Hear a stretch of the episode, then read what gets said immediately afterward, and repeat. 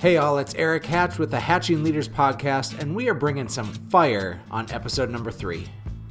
Years ago, I took a trip to Haiti, and man, my world was rocked.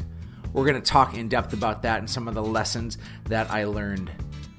I had a kid named John serve me. Uh, th- this this orphan served me. It was unbelievable, and I learned that you can serve from any position.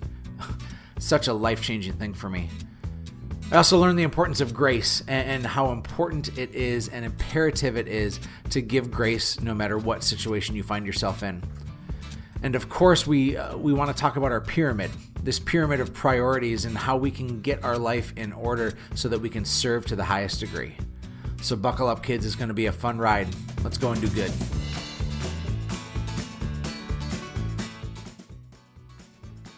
Have you ever been to Haiti?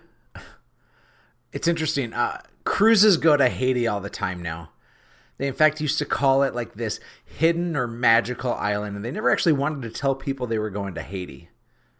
Haiti, honestly, uh, is fantastically beautiful, but majorly rough. It was 2010. It was January 2010, and I was scrolling through uh, Facebook like usual and, and just seeing what was out there and a news story caught my eye, different than I had seen before. We hear of death and destruction and all these things all the time on social media. TV, radio, I mean, we're inundated with chaos. So it's pretty easy to be numb to it. But I was watching, and uh, wouldn't you know it, this earthquake happened in Haiti. This earthquake for the most poverty stricken country in the Western Hemisphere happened. And 230,000 people died. I, I, live in North Dakota. There's 750,000 people in North Dakota, and basically a third of the entire state or the entire two counties that I serve and live in as a realtor, they, they got wiped out and died. That was unfathomable to me. I hit myself immediately with this sense of guilt, responsibility, call to action, confusion, all this. And usually when those things happen, we're left with some inaction we we we puff our chests up and we're like, yeah, this is to be it, and then it just it falls to the wayside. Like, have you ever gone to camp? Uh, I I went to camp all the time as a kid. I was a camp counselor for a couple of years. And when you go to camp, you're with those people and you're like, we're to be best friends forever and let's just always stay in touch. And like 2 weeks later, that feeling is gone and you're you're done with the camp high. I was on a Haiti high. Weird, right? You don't hear Haiti highs very often. But I was, I, I had this bug inside me that I had to do something. So I shared it. Usually, when we have something on our hearts, we keep it to ourselves. But I was, in, I was compelled to share it with people. And being a youth minister at the time, I went and told a bunch of my kids. I say kids, but they were juniors and seniors in high school and young adults, and I, they were some of my best friends. In fact, a lot of them still are. I told them of what I was feeling, what I saw, and, and their empathy uh, matched mine, and we felt compelled to do something. And so in August of 2010, we went down to Haiti. August 2010, Haiti. Eric Hatch, big sweaty dude. Uh, interesting combination. I mean, we set ourselves up immediately for me to have to wring out my clothes around every corner. We got off the plane, and it was as if I got smacked in the face. I got smacked in the face with the heat with the heaviness of the country. I don't know if you've ever smelt death before, but their rivers and and their streets it, it was overrun with still trying to clean up the chaos from eight months previous. And we were there to serve and to love, and we were going to build a church, and we were going to serve some kids at an orphanage. And, and the orphanage we worked at was a place called the Son of God Orphanage in Carrefour, Haiti. It was as if we walked through uh, this Willy Wonka and the Chocolate Factory shrinking hallway. It got smaller and smaller and felt like the walls were closing in on us because, frankly, they were. The entirety of the village in, Carrefour, Haiti, is that things just things were close to demolished and people were still living in shambles. And so, as we walk in, all of a sudden we enter into this room where there's 125 orphans and like three workers to care for them the 15 of us come through this small little entry point, and immediately these kids start grabbing onto us, clawing for attention and for love and for affection. And they see us as a chance for them to get out. and we're there to love on them, but we can't get them out. And I can't tell you how guilty that made me feel. And so we're there and we're hanging out and we're we're laughing with kids and there's this kid named John. Beautiful, beautiful Creole boy. And John sits on my lap and we start laughing and having fun and you know, I boop him on the nose and we giggle and I tap him on the shoulder uh, and he turns one way and I'm on the other side and we laugh a lot and like we just had this really fun connection. He was my boy, you know? And John and I are hanging out and uh, I am just so sweaty. And so he goes and grabs a paper plate, like that cheap paper plate where you always have to at least double it up, that kind of paper plate. And he comes over and starts fanning me with a paper plate. It's got to be 110 degrees in this room with no air circulation whatsoever, and all his efforts are fleeting at best. Now, in the midst of the chaos, uh, there's also this situation where John sees from across the room uh, one of his uh, fellow orphans who is combing the hair of uh, one of our American uh, Fargoans, right? And so he runs over, wrestles away this comb. It's it's those combs that you used to get during school picture day that say unbreakable on them, right? And so he comes and brings over this comb that's been combed through so many people's hair. Uh, just kind of gives me the heebie-jeebies just thinking about it. And he starts combing the hair on my head and if you've never seen me before, my head is filled with not a lot of hair. Uh, I'm gifted with the the chance to have a receding hairline, and so he combs my hair, although it's totally unnecessary. And I go to him, I go, John, John, John, John, John, and I point to my beard, and he starts combing my beard. He's laughing, I'm laughing. I say, John, John, John, John, John, and I point to my arm, and he starts combing my arm hair. and I'm thinking, no way. I'm like, I gotta try it. And I go, John, John, John, John and I take my shirt and I pull it down so my chest hair is exposed. And John takes that comb and starts combing my chest hair. oh, what a weird day. And I'm sitting there and we're laughing. I'm still just sweating so much. It's this like over the top sweat. I, I can't I can't shake it. And so John, after grabbing that paper plate, it didn't work. And then he takes my arm and he brings it up to his face and he blows ever so lightly. And it sends these chills down my body, an instant cooling sensation. I had experienced Haitian air conditioning for the first time in my life from an eight year old orphan named John.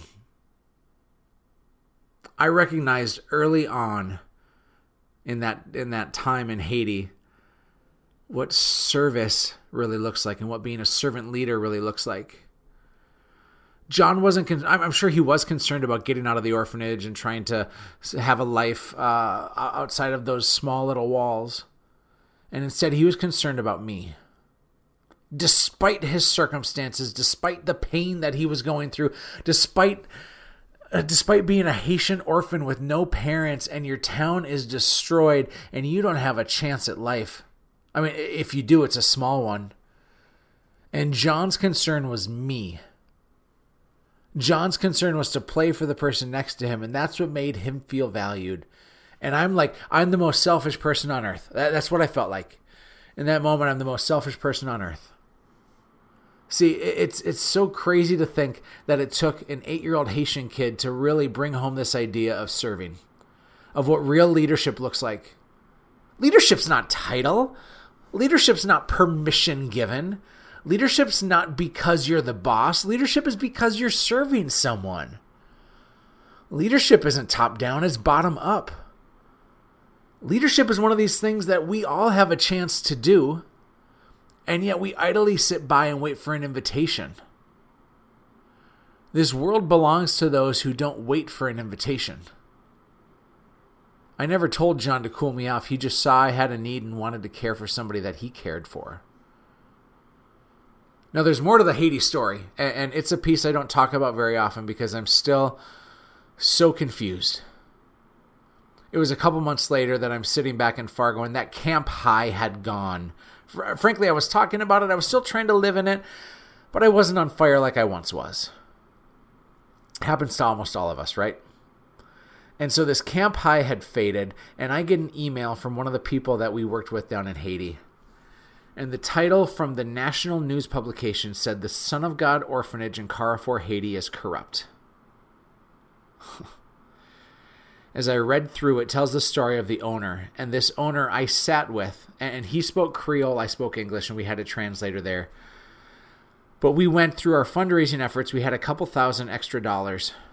And I sat with this man, and I prayed with this man, and I handed over over $2,000 of not my money, but money that was donated from wonderful people to help support those down in Haiti.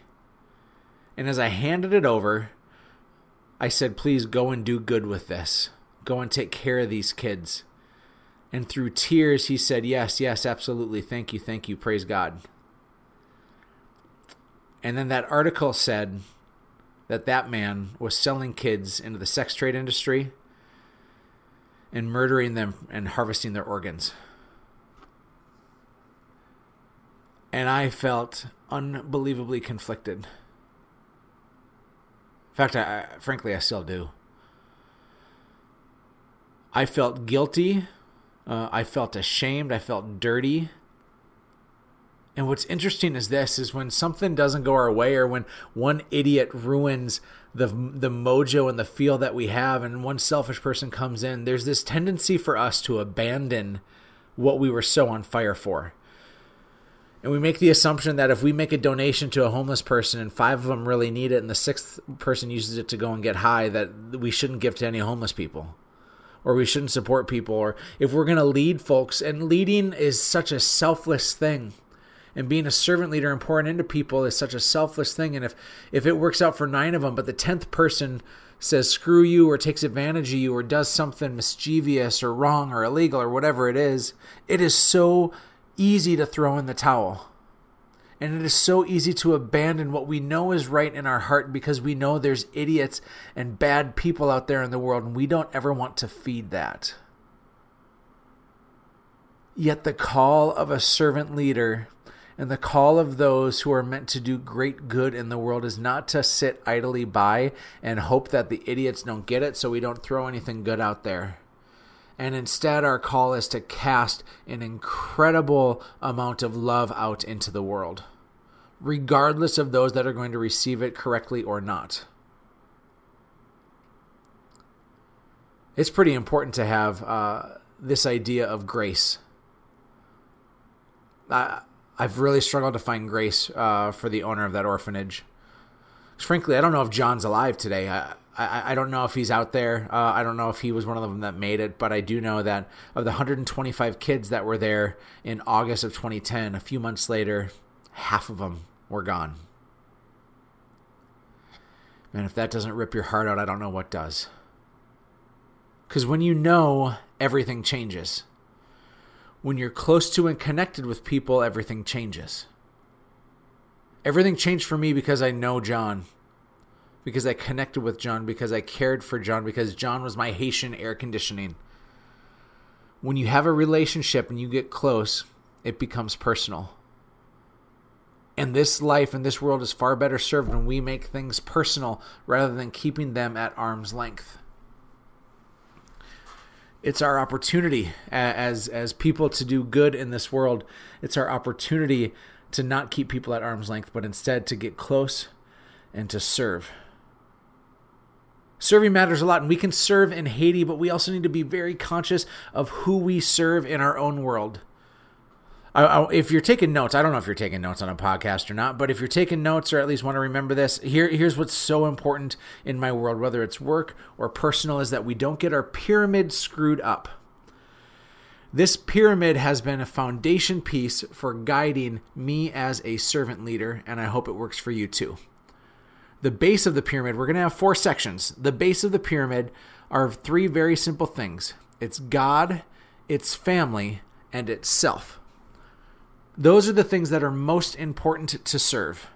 Those are the things that take the highest of priority and that should push everything else out. My guess is if you're anything like me, this has been a struggle for you. Maybe you're great taking care of your family, but you're not great taking care of yourself, or vice versa. Maybe your faith life is struggling and you're disconnected with our Savior, Or maybe you don't have a relationship at all. And I'd say that if you're missing that, geez, Louise, I would just worry about the foundation of your pyramid. Above that, uh, I, I, I have a buddy in town who's a realtor, and he said to me once, Eric, this is the year I'm finally going to put my clients first. And as he said that, I'm like, dude, that is the worst thing possible is to put your clients first. Because if you have anybody within your care, your team needs to come first. Within your care, I'm not speaking of your clients, but I'm speaking of those that you have the privilege of being in proximity with.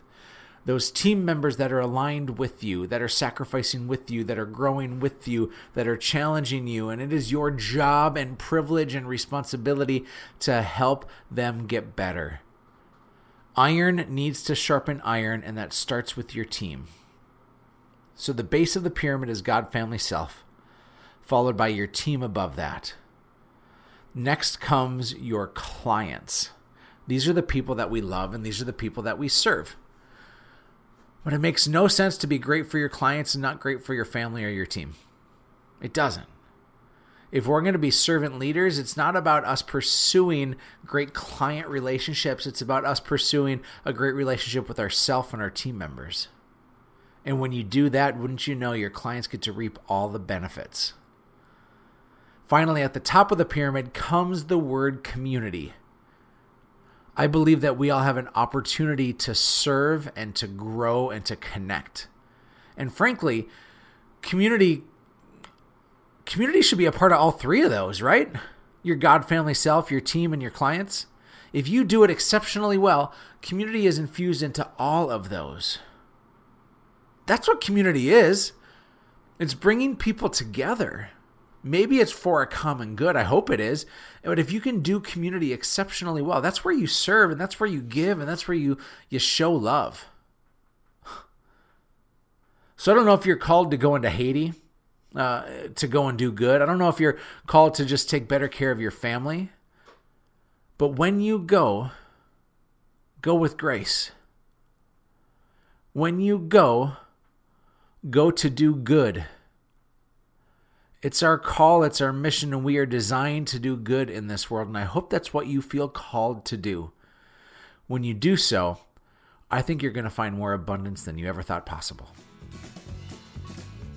And that's a wrap on episode number three of the Hatching Leaders podcast. If you haven't done so yet, swing over to our website, hatchingleaders.com, and let's find a way to make this servant leadership movement something infectious to spread throughout the world.